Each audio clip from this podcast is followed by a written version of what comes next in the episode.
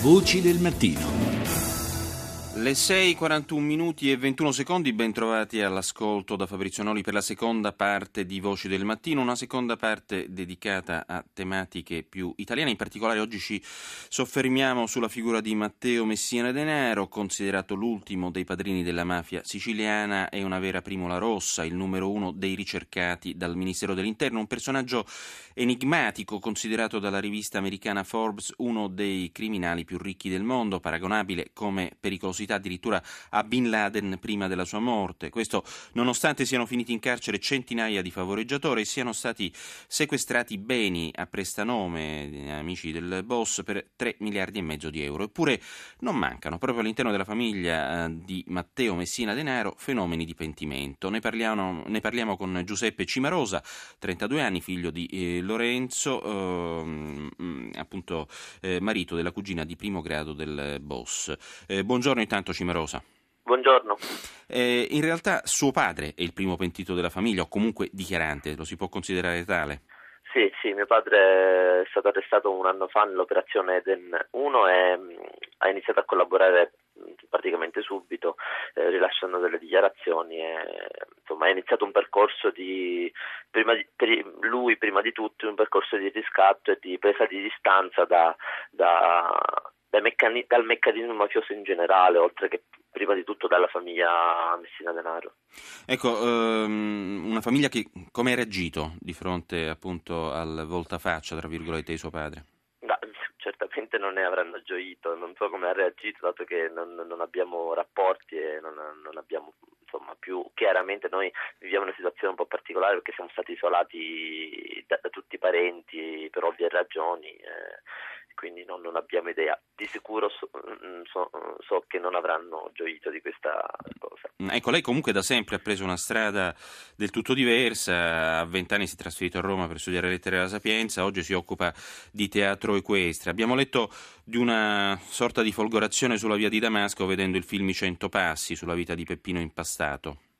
Sì, diciamo che la mia non è stata mai una, un pentimento o una scelta, per me è stato sempre chiaro insomma, il mio percorso e, e non è stata neanche la, la, distanza da Castelvetrano che mi ha, mi, mi, mi ha, fatto pensare questo, mi ha fatto cambiare idee. Insomma, io sono andato via proprio perché già all'epoca, a vent'anni, capivo che qui eh, non era l'ambiente adatto a me, io non ci stavo bene, ma non ti parlo solo dell'ambiente familiare, ma l'ambiente comunque locale, mm. eh, e quindi andai via, eh, chiaramente mi, la distanza, insomma, vivere in una città grande, Roma, quello che poi ho fatto nel, nella mia vita, le mie esperienze mi hanno anche poi completato e mi hanno formato.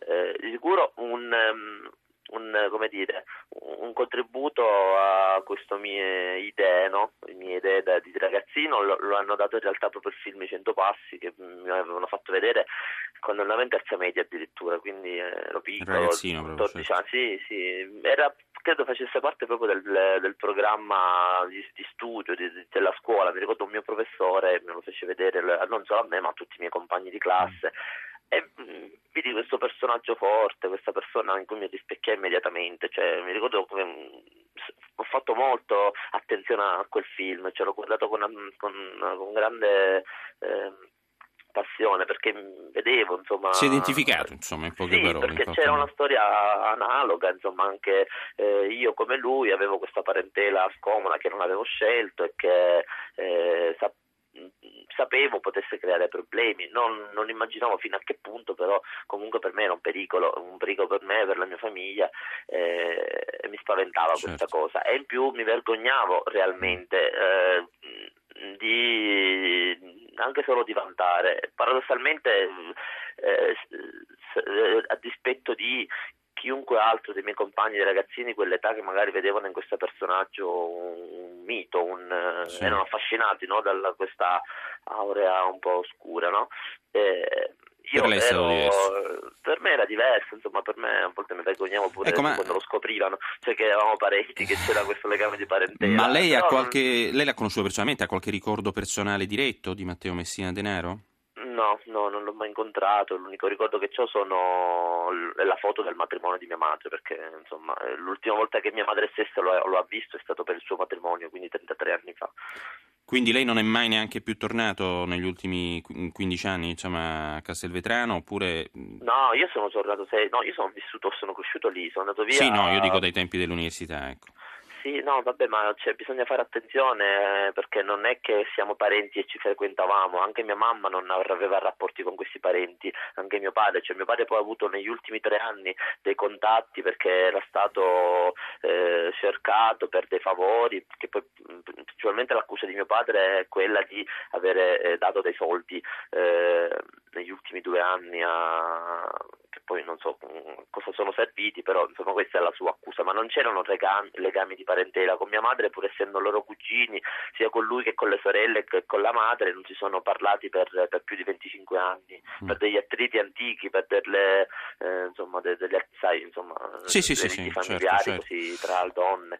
Eh, quindi no, io non sono cresciuto con sono cresciuto con, sapendo di questi parenti, di questo parente, ma senza averlo mai conosciuto, aver conosciuto gli altri. Sì, è rimasto un po' sullo sfondo, insomma, come personaggio tra il mito e la dannazione, ma eh, lei comunque con la mafia non ha mai avuto a che fare, l'ha sempre sottolineato. Questo, insomma, è un punto. Sì, importante. ma guarda, io in realtà ho, mh, mi trovo costretto adesso a sottolinearlo perché prima ne parlavo con persone che comunque mi conoscevano benissimo, sì. eh, non avevano bisogno che io lo dicessi perché mi, conos- mi conoscevano eccetera. Adesso chiaramente la mia storia è pubblica.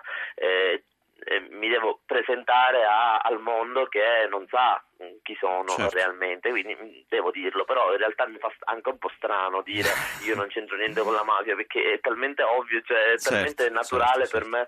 No, ma insomma è, è, chiaro, è chiaro. Grazie a Giuseppe Cimarosa, figlio appunto della cugina del famoso latitante Matteo Messina Denaro.